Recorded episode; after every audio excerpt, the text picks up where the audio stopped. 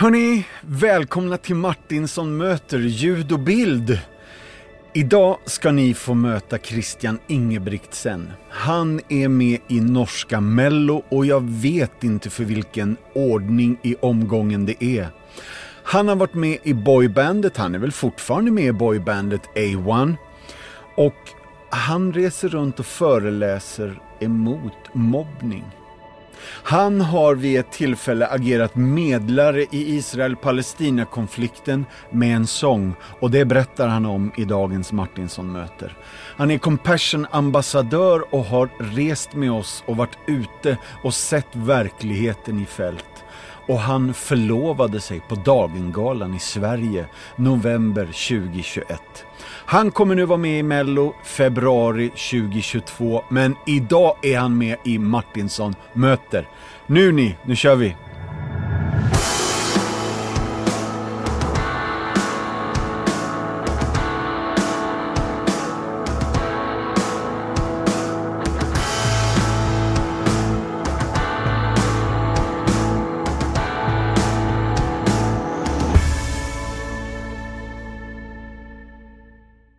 Hörni vänner, då är ni allihopa varmt välkomna till Martinsson möter.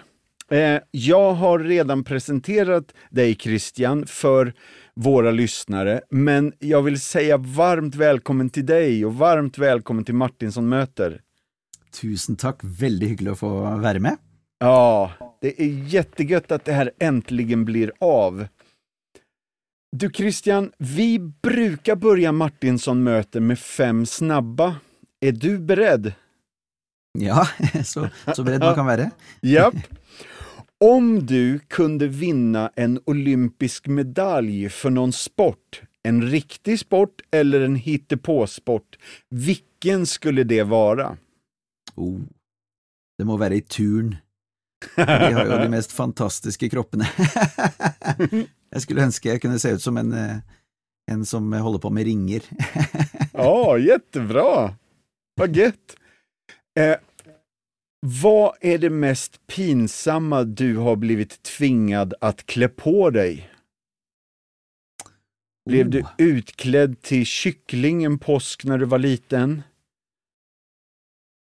Jeg tror nesten alt vi hadde på oss eh, det første året med boybandet A1.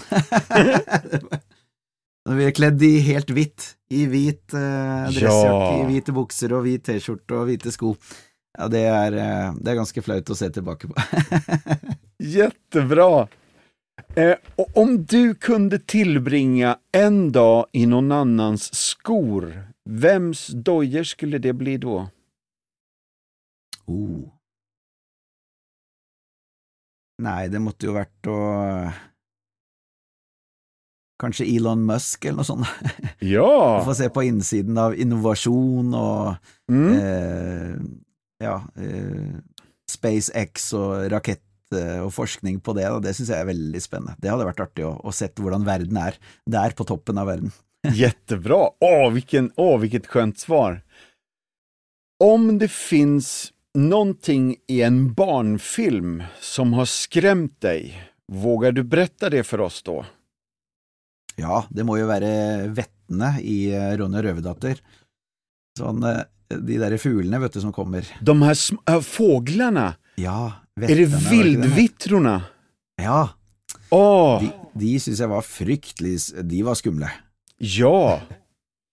Usch ja, det forstår jag. Och vet Ja. du, min rädsla, nu handlar ju inte det här om mig, men om du hade frågat mig så hade jag svarat, eh, i Bröderna Lejonhjärta så finns det några eh, vakter som vaktar eh, Katla i grottan. Mm. De är jag fortfarande rädda för. Ja, Ja, Ja, men jeg skjønner hva du mener. Det Ja. var ordentlig skummelt. Og Ja, ja. Astrid Lindgren var jo mester i å lage spennende underholdning for barn. ja det är bra. Du, sista frågan nu då. Om du kunde dela en lång trerättersmiddag med fyra personer som lever nu eller som kan också ha varit döda sedan länge, vilka skulle du välja då? Oh, det er et godt spørsmål. Jeg tror jeg i hvert fall ville tatt med Bruce Springsteen. Han er en av mine helter musikalsk, og forbilde. Oh. Eh, Og så, eh, men hvis man kan ta i, i verdenshistorien, så hadde det jo vært eh, veldig eh, spennende å få med Elvis, og jeg syns han er så herlig, og um, Men av, eh, av, folk som ikke er i musikk, så tror jeg kanskje at uh, Nei, jeg må ha med én musiker til. Jeg måtte ha hatt med Mozart. Ja! Ja, han er jo største geniet som er født. Liksom. Mm. Og kanskje Leonardo da Vinci. For et geni. Men han kunne vi ha lært noe, tror jeg. Jeg vet ikke hvordan det hadde gått med Da måtte vi hatt en tolk, da, som kunne snakke både tysk og italiensk. Fast på denne middagen så tror jeg at alle forstår hverandre. Bare ja, som et Ja. mirakel. Ja, men det, ja, det er jo et mirakel i seg selv. Ja, hva gøtt! Takk snälla. Du Christian, du er født 1977. Mm. Er, er det en plass som heter Siggerud? Ja, Siggerud er jo plassen jeg vokste opp på. Mm. Ja. Like utenfor eh, Like utenfor eh, Oslo. Ja. Og det var en musikalisk familie langt innan du føddes Ja, jeg er tredje generasjon musiker, så min pappa var, eh, eller er fortsatt musiker, og, eh, men han var veldig kjent på 70-tallet i Norge, da, og Ja. ga ut masse plater som, som popartist, og også i Sverige, faktisk. Stein Ja. Ingebrigtsen hadde jo en stor hit i Sverige med Bara du, eh, som lå 53 uker på Svensktoppen Ja. faktisk. Ja. Eh, også min eh, farfar eh, var fiol fiolinist i Chicago eh, symfoniorkester og spilte mm, eh, i 17 år der. Så eh, det lå litt i kortene at jeg skulle holde på med musikk. Ja, verkligen. Och du, är det sant det här att du föl- när du var tre år så följde du med pappa på turné och Ja. spelade? Ja, jeg var veldig heldig å få være med på turné med pappa, og eh, det var kanskje fordi at jeg måtte, eller jeg vet ikke, men eh, jeg fikk være med i turnébussen og sitte sammen med bandet og være med, og jeg husker fremdeles veldig godt når eh, da pappa var på scenen, så fikk jeg lov til å sitte bak trommesettet, og, Ja. og så jo ut på, på scenen og på publikum, og eh, drømmen var jo selvfølgelig født der, at jeg, jeg ville jo bli som pappa og gjøre, gjøre det her, jeg også. Ja.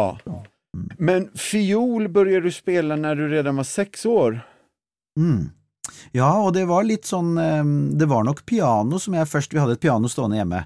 Det samme piano som jeg har her i studio nå. Ah. Eh, og det fra, fra 1890-tallet. Kjempefint piano. Så jeg, jeg ville egentlig spille piano, men det var ikke plass på musikkskolen. Eh, det var plass til fiolin. Eh, og så var jo farfar fiolinist, så jeg tror mamma og pappa tenkte at det var fint å begynne med fiolin. Da. Så jeg, jeg Mm. spilte det i, i fire år før jeg fikk lov til å eh, Det åpnet seg en plass på piano, så da fikk jeg bytte da til piano etter, etter fire år. Mm. Just det. Og når du var 16 så ble det Kentucky.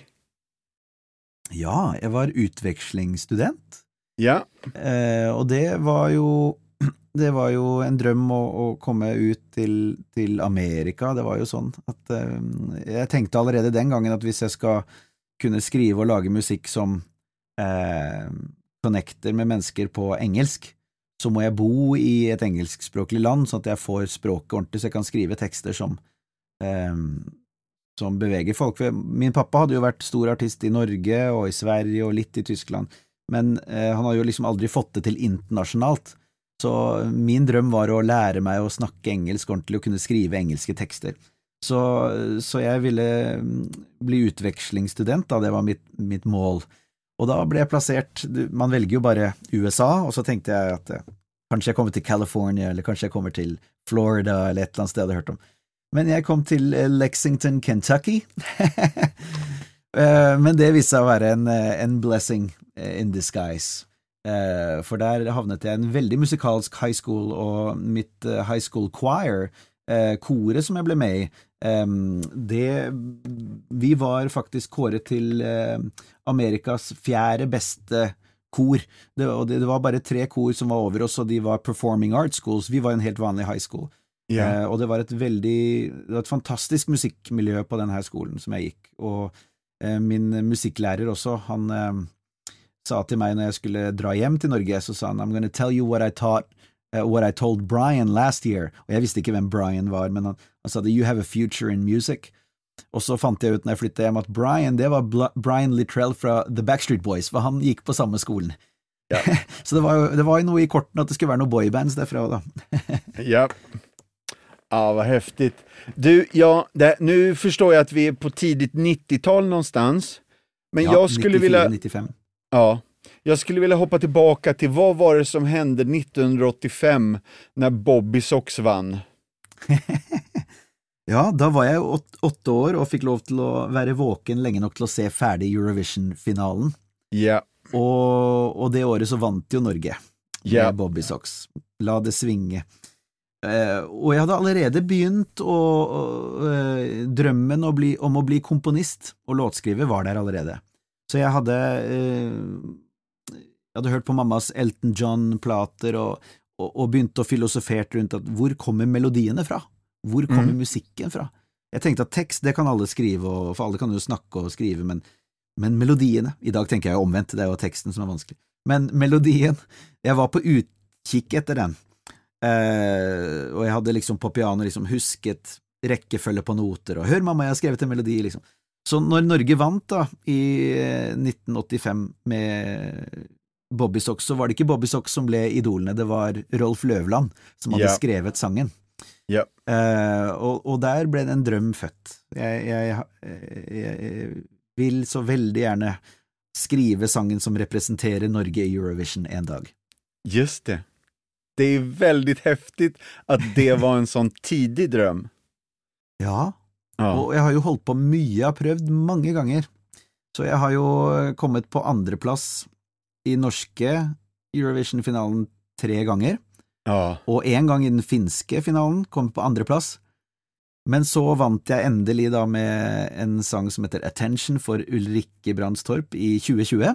Ja. Endelig vant jeg fra Norge og skulle representere Norge i Eurovision, og så ble Eurovision kansellert på grunn av korona. Ja. så, så drømmen lever fortsatt. Ja. Og vi kommer å återkomme til det der, for vi, vi har virkelig mer å prate om. Men det her låter jo som en veldig spennende barndom. Mm. Men jag har hört någonting om att du har blivit inlåst i skåpet i skolan. Att du har blivit nedtryckt i tisserennen. Mm. Och mobbing. Ja. Eh, Min eh, mamma eh, mener at grunnen til at jeg slutta å spille fiolin, var at jeg fortalte at jeg ble mobbet på vei til skolen med fiolinkassen. Oh. Eh, og jeg var så flau. Men når jeg kunne bytte til piano, så kunne jeg bare gjemme notene i sekken. Og så var det det ingen som visste at jeg dro og spilte. Så det var nok noe der. Eh, men det var mest på ungdomsskolen at det ble vanskelig for meg, for at Sigrud er et veldig lite sted eh, i skogen. Og vi hadde ikke egen ungdomsskole på Sigrud, så eh, man måtte til Langhus, som var da eh, stedet som ligger fem kilometer eh, gjennom skogen, for å gå på ungdomsskole. Eh, og, og der var alle litt kulere, det var litt mer moderne, det var litt mer eh, urbant. Så eh, bare det at du kom fra Sigrud, så var du en outsider. Men jeg var i tillegg han fra Sigrud som var outsideren på Sigrud. Så jeg opplevde ganske tidlig at jeg ikke var så veldig populær. Men eh, det var en, en egenskap jeg hadde som jeg egentlig tenker nå er veldig positiv, Mm. eh, er at eh, jeg lot ikke gå utover mine egne tanker om meg. Jeg så meg i speilet og tenkte, men jeg er jo en kjekk kar. Jeg skjønte bare hvorfor ingen andre, skjønte ikke hvorfor ingen andre syntes det. Ehm, eh, så, så jeg, jeg, jeg opplevde eh, opplevde at jeg var upopulær, og, og, og, og som jeg pleier å fortelle, at det var ikke det å, å, å bli låst inn i skapet eller kastet snøball med stein inne på, på, det var ikke det som var vondest.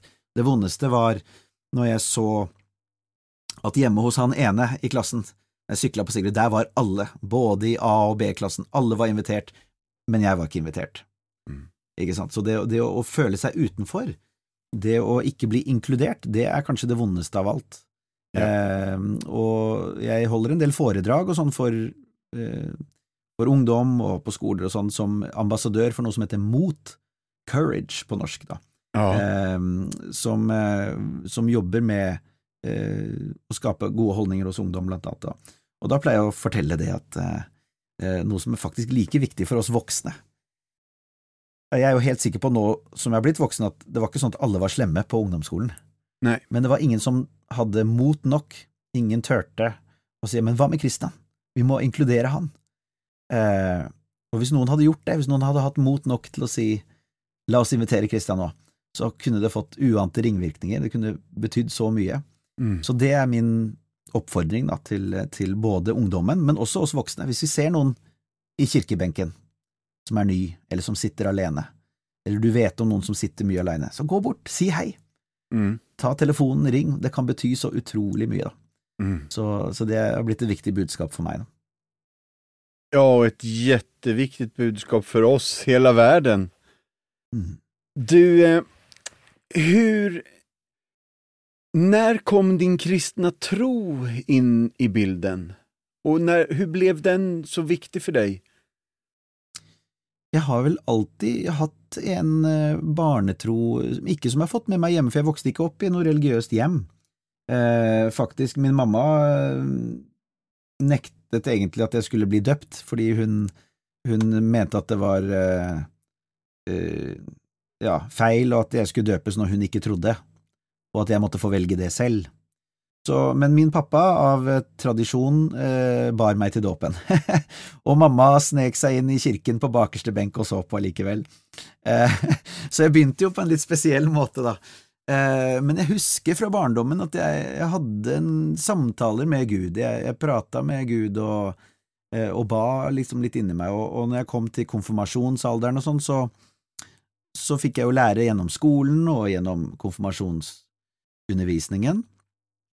Men det var noe som var liksom litt sånn der borte. Jeg, eh, helt til jeg gikk på videregående skole, og så har jeg vel alltid vært eh, ja, En medvirkende faktor til at jeg ble mobbet, var nok at jeg var også litt nerd.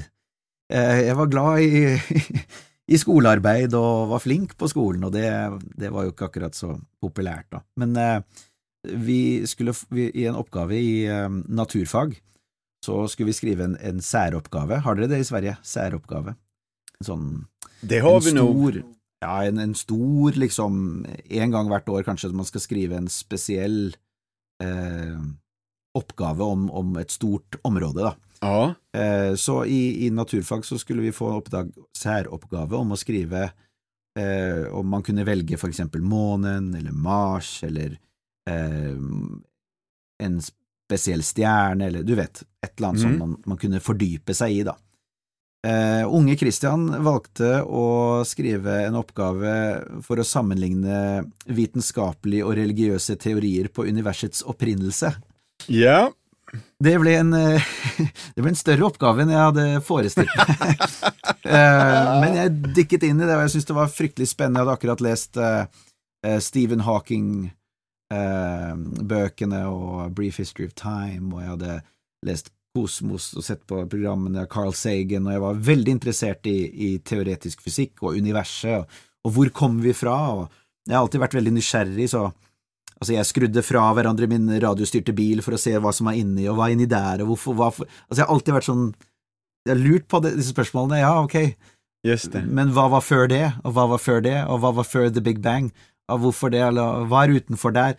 Altså, jeg var helt obsessed med alle disse spørsmålene, så eh, Og så begynte jeg å bli eh, interessert i å, å finne ut om, om de religiøse tankene bak. Er det noe sannhet i de? Så jeg begynte å, å, å sammenligne teorier, og, og kom til en konklusjon i min særoppgave. Eh, jeg husker jeg satt på sofaen hjemme på Sigrud, og jo mer jeg forsto av hvordan universet henger sammen, jo mer ubegripelig ble det. Mm.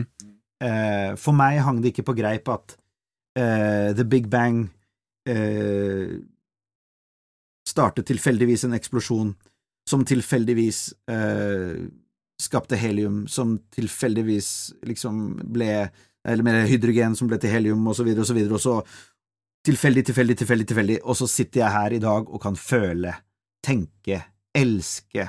Jeg er. Er, det, er jeg bare tilfeldige kjemiske reaksjoner?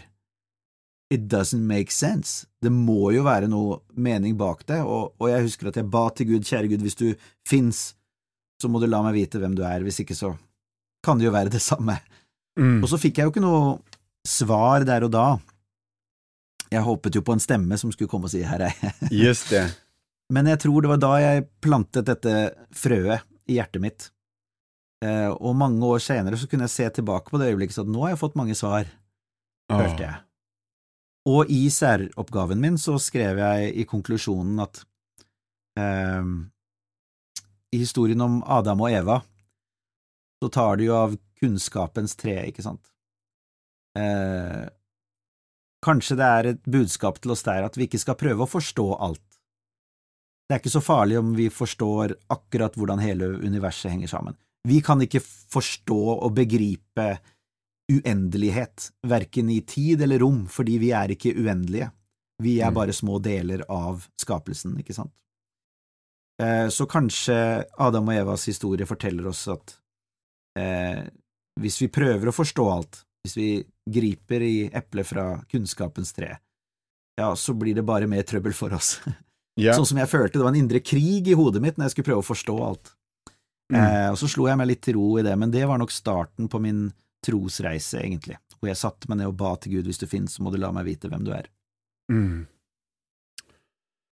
Å, hva spennende. Takk snälla for at du deler.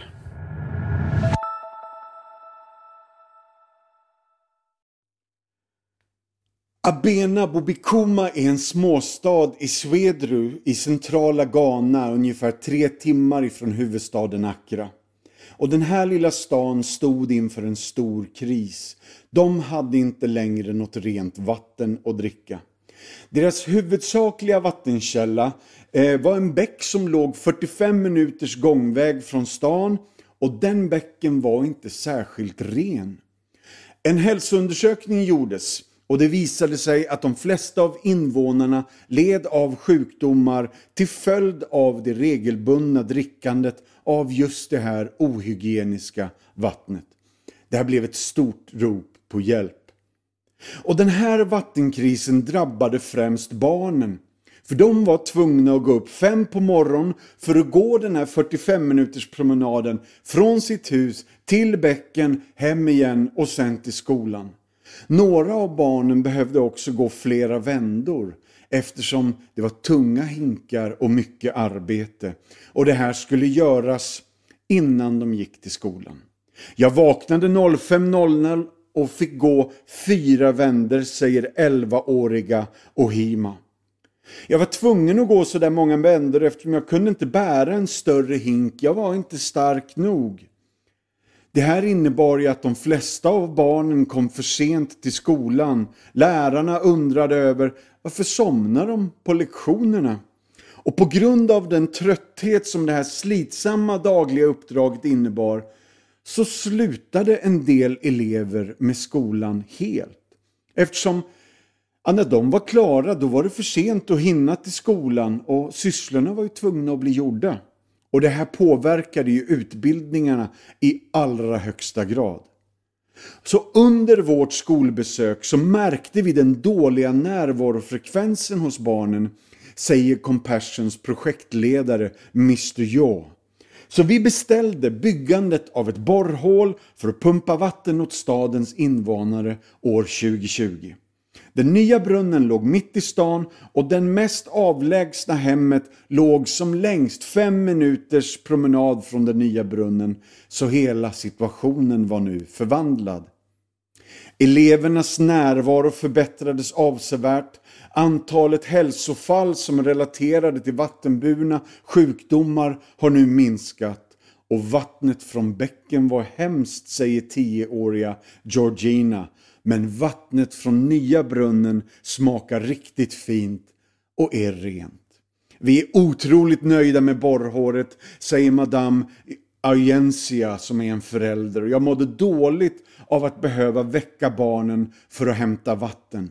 Det var alltid en kamp och då kom alltid till skolan sent och var trötta. Så det var en känsla av lätthet i stan efter att brunnen hade byggts. Vattenkrisen hade varit en allvarlig utmaning för invånarna i den här stan. Nu kan varje barn gå till skolan i tid, säger Ohima. Och när vi kommer dit så sover vi inte längre på lektionerna. Stan är tacksam till Compassion för hjälpen. Och vi vill ju alla hjälpa till och göra världen bättre. Eller hur? Vi i Compassion kan hjälpa dig. Vi kan hjälpa dig så att du kan få vara med och förvandla de här liven på riktigt. Compassion är en kristen fadderbarnsorganisation. Vi har funnits i snart 70 år och vi verkar i 25 länder. Vi hjälper 2,2 miljoner fadderbarn och vårt uppdrag, alltså det vi gör, det hittar du i Bibeln. Markus evangeliet kapitel 16 och vers 15. Gå ut i hela världen, predika evangelium för hela skapelsen. Så, som svar på den här Guds kärleksförklaringen till varje människa existerar alltså vi i Compassion som förespråkare för barn i nöd. Vi vill frigöra dem från andlig, ekonomisk, social och fysisk fattigdom. Och vi vill vädja till dig att kom tillsammans med oss så förvandlar vi liv. För 310 kronor i månaden kan du bli fadder till ett barn som behöver dig. Gå in på vår hemsida och skriv gärna upp dig som fadder direkt. www.compassion.se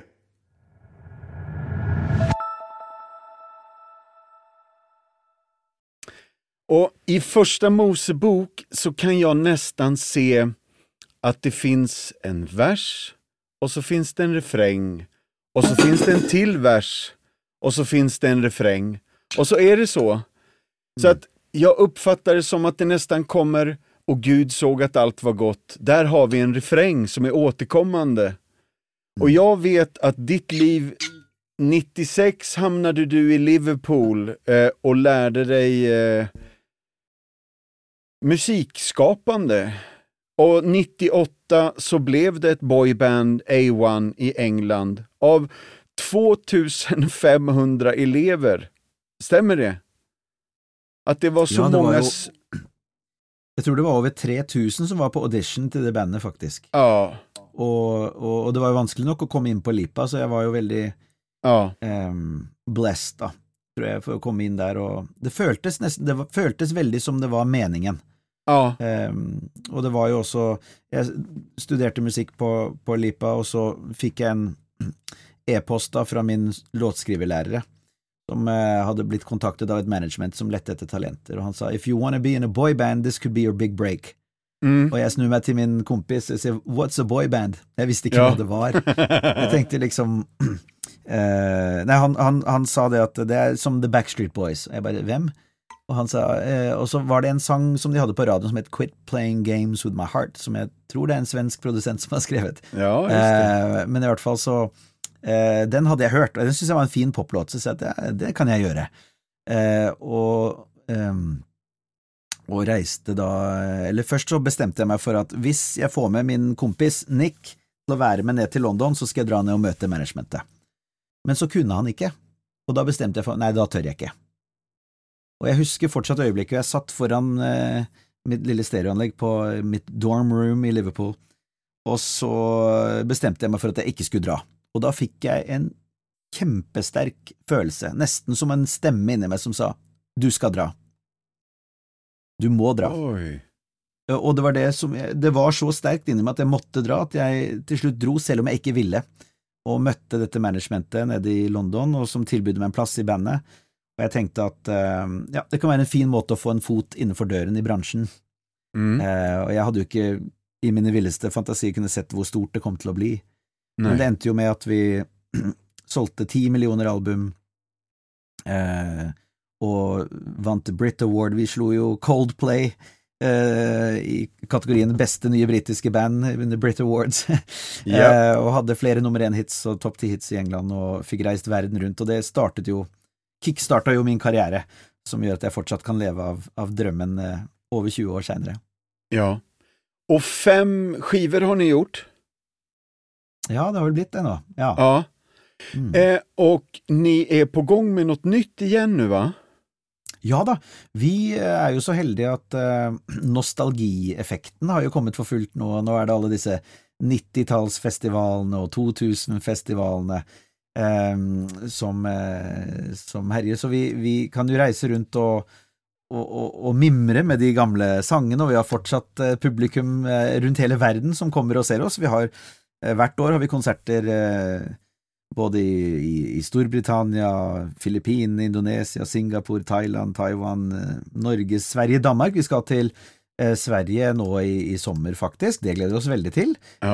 Eh, hvis koronaen tillater det, så, så, så skal vi faktisk eh, på, på eh, noen sånne 90-tallsfestivaler fra i juli. Juli-august. Mm. Vi oss kult! Veldig velkomne. Takk. Eh, og parallelt med bandet sen så har du hatt din solokarriere sen 2003. Ja, så vi hadde jo en lang pause der hvor vi, eh, var, hvor vi ikke gjorde så mye med A1, og da, da starta jeg en solokarriere. Ja. Ehm, og, og har egentlig holdt på med det hele veien, og så har A1 kommet på siden igjen. Så vi både gir ut nytt materiale som A1 innimellom, og, og meg som soloartist. Og det er veldig annerledes type musikk, da. Så mitt publikum er nok et litt voksnere publikum, litt mer lyttende publikum. Mm. Eh, men så er jeg veldig takknemlig for at jeg også har A1-materiale, hvor det er fest og gøy og mimring, da. Just Og jeg er veldig heldig som kan gjøre begge, begge deler. Men, eh, men min solokarriere, det, det som er fordelen med eh, å være soloartist, er jo at man eh, man har jo Jeg kan jo bestemme alt selv. Hvordan jeg vil at resultatet Så kunstnerisk så står jeg veldig fritt til å bestemme hvordan jeg vil. Mens i A1 så er vi jo fire låtskrivere som skal enes om noe og bli komme fram til et kompromiss. Ja. Eh, så, så det er fint å kunne gjøre de soloplatene mine også. Um, I sommer så fikk jeg gjort mitt første album på norsk, Mm. så det var veldig fint. Var det da, Da- du fikk vinger? Da jeg fikk vinger, vet du, ja. Så Ja. jeg møtte en eh, Jeg var på noe som heter Lia gård. Jeg og mine venner her på Abelsøy i Oslo, vi, vi pleier en gang i året å dra på retreat-senter, et Mhm. kristent retreat-senter. Eh, Vi har vært også på svenskegrensen, vi har vært rundt omkring, men det er et sted i Norge som heter Lia gård, som er veldig fint. Og der oppe eh, møtte jeg en italiensk forfatter som heter Barnaba Rugieri, som eh, fortalte at han var akkurat ferdig, han hadde brukt 14 år av livet sitt på å forske på eh, det han mente er de tolv grunnverdiene, da. Eh, tatt eh, ut ifra et bibelsk perspektiv, men han eh, har valgt å skrive bøkene, da, én for hver eh, verdi, én bok for hver av de tolv grunnverdiene, eh, ut ifra et eh, allment perspektiv, da, eh, hvor han nevner Jesus, men eh, i quotes som Jesus of Nazareth, eh, ved siden av quotes fra Abraham Lincoln, eller hvem det måtte være, ikke sant. Mm. Eh, veldig fine bøker, og det han har forsket på, er jo om det faktisk går deg bedre hvis du greier å leve etter disse, eh, disse verdiene. For eksempel integritet. Eh, lønner det seg alltid å leve med integritet, eller hadde det lønt seg noen ganger å cut some corners og jukse Mm. litt? Kommer man faktisk bedre? Så han har brukt eh, 14 år på å forske på å finne studier, eh, universiteter som har publisert eh, forskning på at eh, ja, det går deg faktisk bedre on a whole med livet ditt hvis du lever hvis du, i integritet. Hvis Ah. du tar de valgene eh, hvis, du, hvis du gjør det rette, selv hvis ingen hadde funnet ut Hvis du ikke gjorde det, for eksempel, da vil du få en større respekt for deg selv, du får en bedre selvfølelse som igjen gir deg et bedre relasjon til de menneskene rundt deg, bedre arbeidsliv, osv., osv. Det forplanter seg. Så han, han, han bygger um, Han begrunner også hvorfor det går deg bedre, hvis du lever i takknemlighet, for eksempel. Ikke sant? Eh, og så bruker han også motsetningene, utakknemlighet, hva skjer da hvis du lever med det? Ehm, så jeg synes det var fantastiske bøker, og jeg tenkte at tolv verdier Eh, på et album er det ofte tolv sanger. Dette er en god idé til et album. Så Ja. jeg bestemte å skrive en sang for hver verdi, og så ble det albumet Vinger, da. Ja. Og du, jeg skulle vilja at du berättar litt for oss om en sång som heter Det jeg har gitt fra meg. Ja, det har jeg gitt fra meg. Mm. Det er jo en, en, eh, en, den sangen om eh, sjenerøsitet. og eh, min farfar pleide å si eh, det finnes ikke lommer på likskjorta. Altså, eh, den dagen vi forlater verden, så får vi ikke med oss noen ting. Ikke en eneste krone. Eh, men, og så tenkte jeg litt på i for, forhold til mitt liv eh, På dette tidspunktet så hadde jeg levd veldig mange, av mitt, mange år av livet mitt ute og reist karriere, prøvd å få nye nummer én-hits, ikke sant, og, og, og eh, innså plutselig at jeg hadde brukt ti år borte fra de jeg var mest glad i, og de som betydde mest for meg. Familien min. Eh, og så filosoferte jeg litt rundt det med en god venn av meg om eh, vi, har et, eh, vi har 7000 epletrær her på gården hvor jeg har studio. Eh, og når jeg står fast på tekst, så går vi alltid tur i eplehagen. Da får man alltid en idé, og så må man løpe tilbake til studio. Ja. Men så prata vi om det at den dagen vi skal forlate verden, så kommer vi jo ikke til å tenke på det året vi jobba så mye, eller tjente så mye penger, eller eh, Altså, det vi kommer til å tenke på, er jo de magiske øy øyeblikkene med de vi er glad i.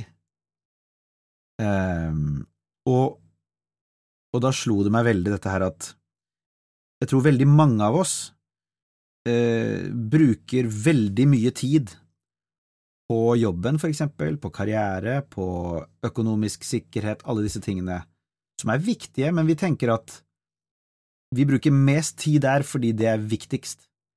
Men når vi snur livet på hodet og tenker at vi skal forlate verden, så er det jo ingen som kommer til å tenke at det var viktigst. Nei. Og så ser vi tilbake at oi, det som var viktigst, jo, familien min, vennene mine, de jeg er glad i, de jeg elsker og som elsker meg, de har jeg brukt for lite tid med. Jeg må bruke mer tid med de.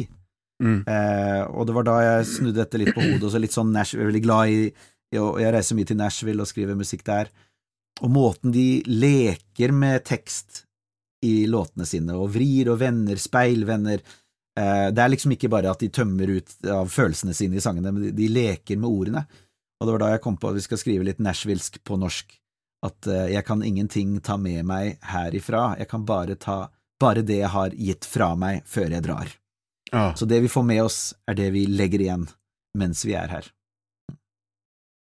Åh, det her er så bra og det, det her leder oss jo inn på, du har vært Compassion ambassadör i många år. Du har varit fadder åt ett fadderbarn i många år. Och du har varit ute på fält och sett vilken skillnad det här gör. Mm. Eh, nu i corona, vi kan ju inte resa, vi kan bli faddrar där vi är, men vi kan inte besöka våra fadderbarn. Bara ta oss med lite på resan. Berätta för Mm. oss. Jeg ble invitert med til India, og fikk besøke de prosjektene som er der, både i Chennai og Mumbai, og vi var ute i jungelen fire–fem timer fra Mumbai og fikk sett eh, med egne øyne det arbeidet som Compassion gjør. Eh, og det var jo utrolig sterke inntrykk. Eh, og noe av det første som skjedde, var at vi var i eh, i et sånt slumområde, og en, en liten gutt som skulle eh, ta oss med hjem, for han skulle vise, vise oss hans, det, det kjæreste han eide. Mm. Og, og, han, eh, og vi blir med inn og gjennom eh, dette nabolaget hvor han bodde, og, og, hjem, det var fire blikkboksvegger under en motorveibro. Og for oss som er svensker, hva er blikkboks? Det er da eh, altså aluminiumsvegger, liksom, eller Ja, lagd av jern eller metall.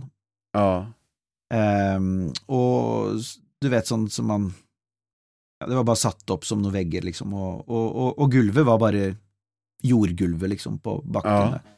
Eh, og der bodde han sammen med sin mamma og sin søster, under motorveien? Ja. Mm. Og der var det mange sånne små hus. Men det var hjem, og jeg tenkte ah, når vi tenker hjem, så tenker vi det er der det er trygt, der vi kan komme hjem fra den skumle, farlige verden, kommer vi hjem til et trygt sted, men dette var hjem for han.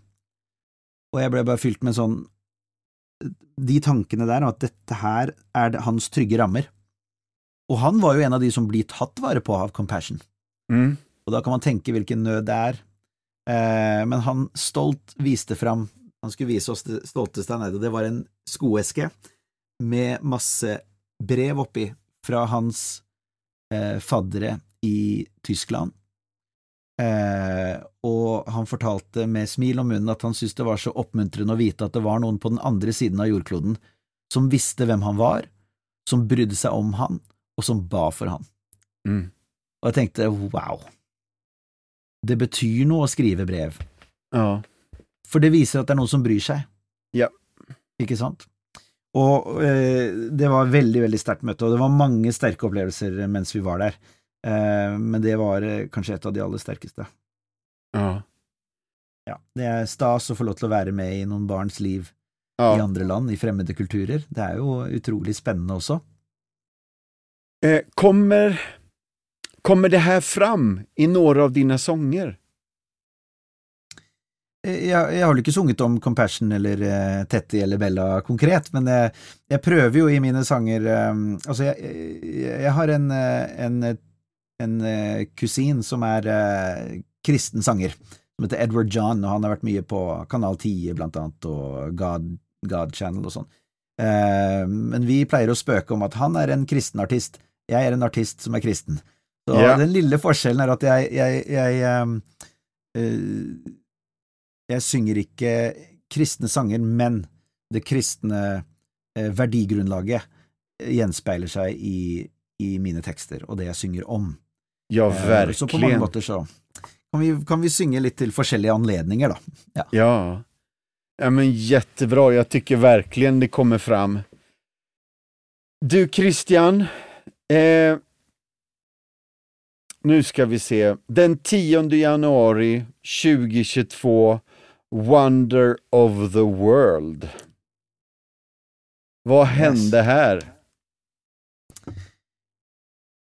Jo, altså eh, Si det en gang til. Tine 10 januari 2022 så fikk fick världen reda på oh, ja, The ja, ja, ja, Wonder of ut. the World. Ja. Du, jeg har rett og slett eh, meldt meg på eh, i håp om å representere Norge i Eurovision nok en gang, men denne gangen som artist selv. Yep. Så eh, jeg har en sang som heter Wonder of the World, som handler om eh, egentlig litt sånn selvbiografisk, at man kan reise rundt verden og se alle verdens store underverker. Yep. jeg har vært i de fleste stedene jeg synger om i sangen, eh, med Petra og eh, Ancient Hills of Jericho, katedralen i Roma, New York, alle disse stedene. Men det er ingen større underverker i verden enn det å elske og bli elsket. ja, Eh, og ikke minst, uansett hvor man reiser i verden, eh, så kan man se de flotteste stedene, men hvis man ikke kan dele øyeblikket og opplevelsene med noen, så blir de ikke like store. Nei, just det. Man vil jo alltid liksom, å, skulle ønske jeg hadde noen her å dele dette her med. Ah. Så, så det er en kjærlighetssang da, som handler om det, og så, så er jeg nå med i finalen i norske Grand Prix, eller Melodi, norske Melodifestivalen, nå 19. februar. Og da blir det jo bestemt om eh, jeg får lov til å representere Norge i, Italia, i Torino, i mai. du, vi holder tummarna og vi ber. Det her blir jättespännande. Men jeg måste ställa en följdfråga her då. Ja. Vem är Martine Dönhem och vad hände utanför slottet i Örebro i november 2021? Jo, nå skal du høre her at eh, Martine er jo eh, hun jeg har skrevet eh, Wonder of the World til. Yes! eh, sangen Yes. Og eh, jeg skulle opptre eh, under Dagen-gallaen i Ørebro, og så hadde jeg jo kjøpt en ring faktisk i Stockholm av den svenske Ja! Ja, av Josefin Cummings, som har jo da lagd eh, jewelry for Carola og mange av de store, kjente svenske artistene, da. Og det var mine venner i Compassion i eh, Stockholm som eh, satte meg i kontakt med henne, for hun også er jo Compassion-ambassadør. Og da eh, var jeg, så jeg hadde kjøpt en ring i Sverige, så jeg tenkte det passer jo fint og fri i Sverige òg. Når vi kom fram til Ørebro, så var det sånn flott slott der, og et tre som var pyntet i hjerter og lys. Eh, så jeg sa til eh, vår venn der, og, kan du ta et bilde av meg og Martine foran slottet? Og idet han tok bildet, så gikk jeg ned på kne, og så spurte jeg om hun ville gifte seg med meg, og da ble vi forlovet, i Sverige. Så nå vil Ørebro og Sverige alltid ha en stor plass i vårt liv. det her er jättefränt. Ja, all lykke med dette. jättespännande. Tusen takk. Du, innan vi avslutar, eh, min sista fråga. Har du varit i Israel och Palestina och i Amman, Jordan med människor från båda grupperna och suttit på en middag med lite dårlig stemning? Ja, det skal jeg fortelle om. Så det blir jo et litt langt svar, da, men jeg skal prøve å få Ja. fatte meg i korthet. Ja! Eh, så jeg kom til eh, Da jeg bodde i England, så ble jeg invitert til Oslo på eh, et, et, et lederutviklingsprogram for unge ledere av Midtøsten-regionen. Så det var unge ledere, entreprenører og politiske mennesker fra Israel, Palestina og Jordan som samlet seg i Oslo for å forsøke å lage en felles visjon på hvordan de ønsker at Midtøsten skal se ut i framtiden Ja. for alle menneskene der. For veldig ofte så er man Israel-venn, eller man er Palestina-venn, eller Men det vi ikke tenker på, er at alle er mennesker, alle er Guds skapninger. Eh, vi kan ikke se for oss et, eh, et Israel uten et Palestina, eller et Palestina uten et Israel. Altså, vi må tenke på alle menneskene der nede. Eh, og hvordan skal de få en bedre framtid? Hvordan kan morgendagens ledere ta bedre avgjørelser enn de som har vært til nå? Det var da bakgrunnen til dette. Og så skulle jeg bare komme og synge en sang, eh, som underholdning. Eh, og så ble det en veldig sterk eh, eh, connection som gjorde at jeg ble invitert ned på neste samling, som var i, eh, ved Dødehavet i Jordan.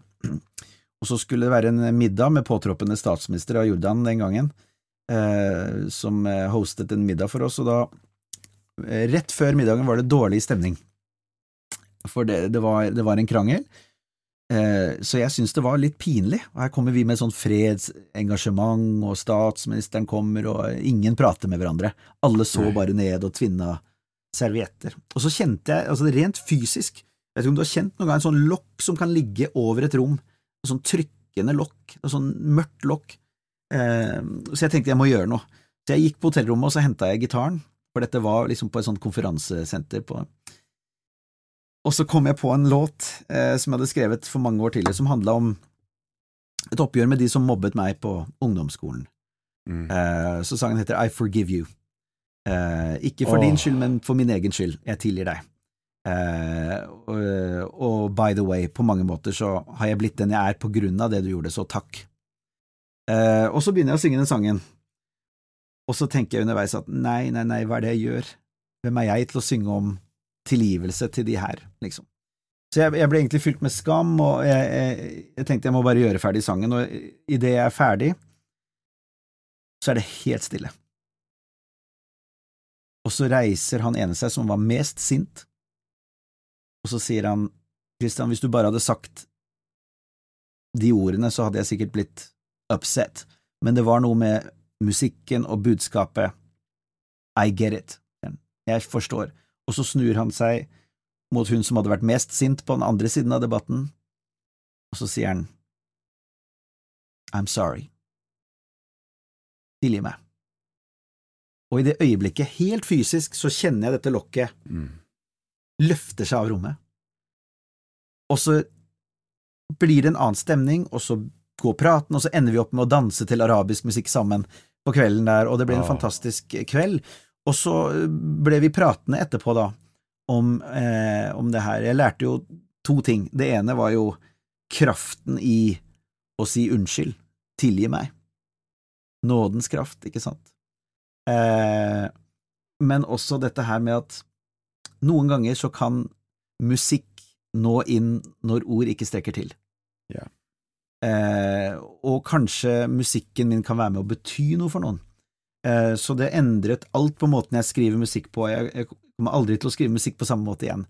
Eh, for plutselig så skjønte jeg at suksesskriteriene endret seg. Det handler ikke om hvor mange som kjøper eller streamer singelen, eller hvor mange kommer på konserten. Det handler om hvis musikken min, den sangen, har vært med og betydd noe i et menneskes liv, da har jeg lykkes. Da har jeg gjort noe bra med gaven jeg har fått av Gud.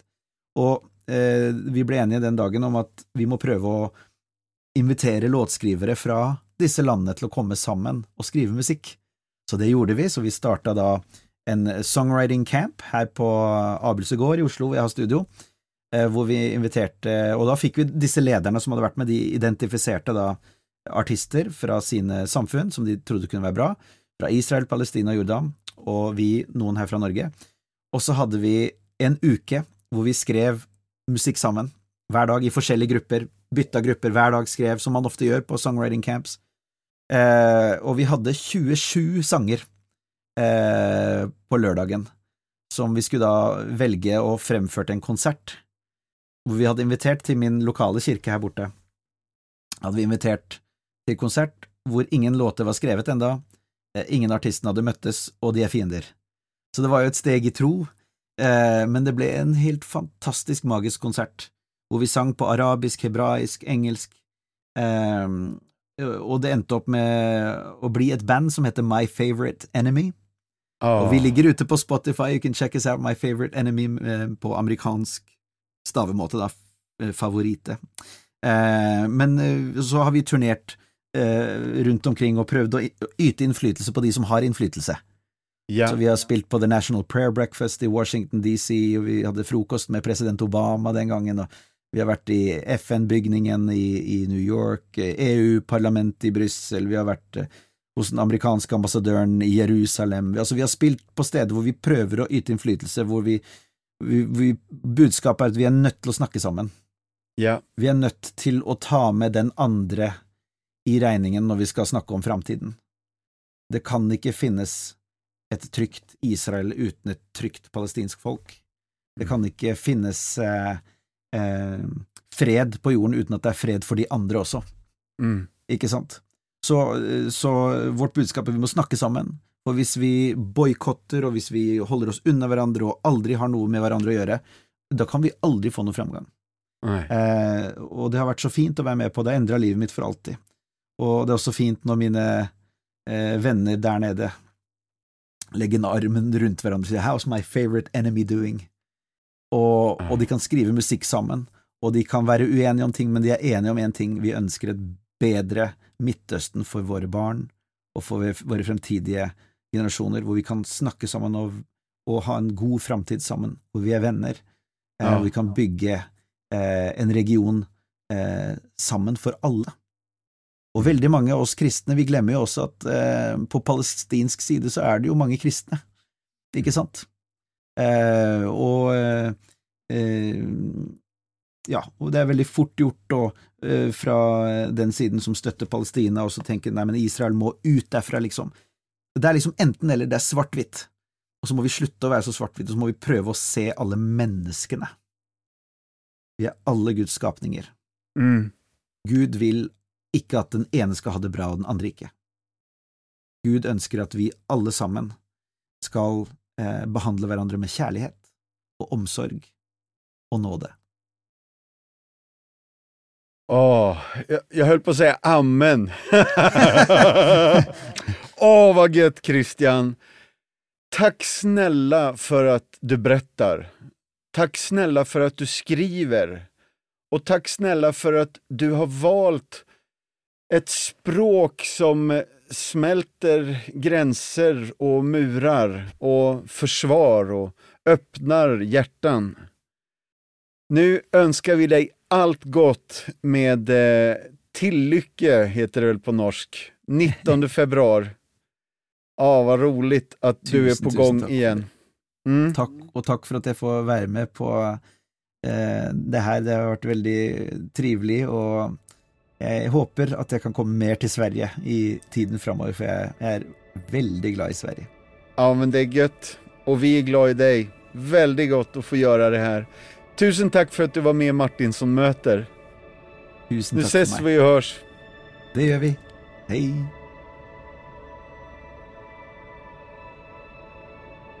Slut for i dag, og takk for i dag, allihopa. Vill du veta mer om det som har pratats om i podden så har vi något på vår hemsida som heter Show Notes. Där kan du se alla länkar till sånt vi pratar om när vi refererar till en film eller en bok eller en sång. Då finns de länkarna där, så gå in på compassion.se så hittar du helt enkelt massa extra material.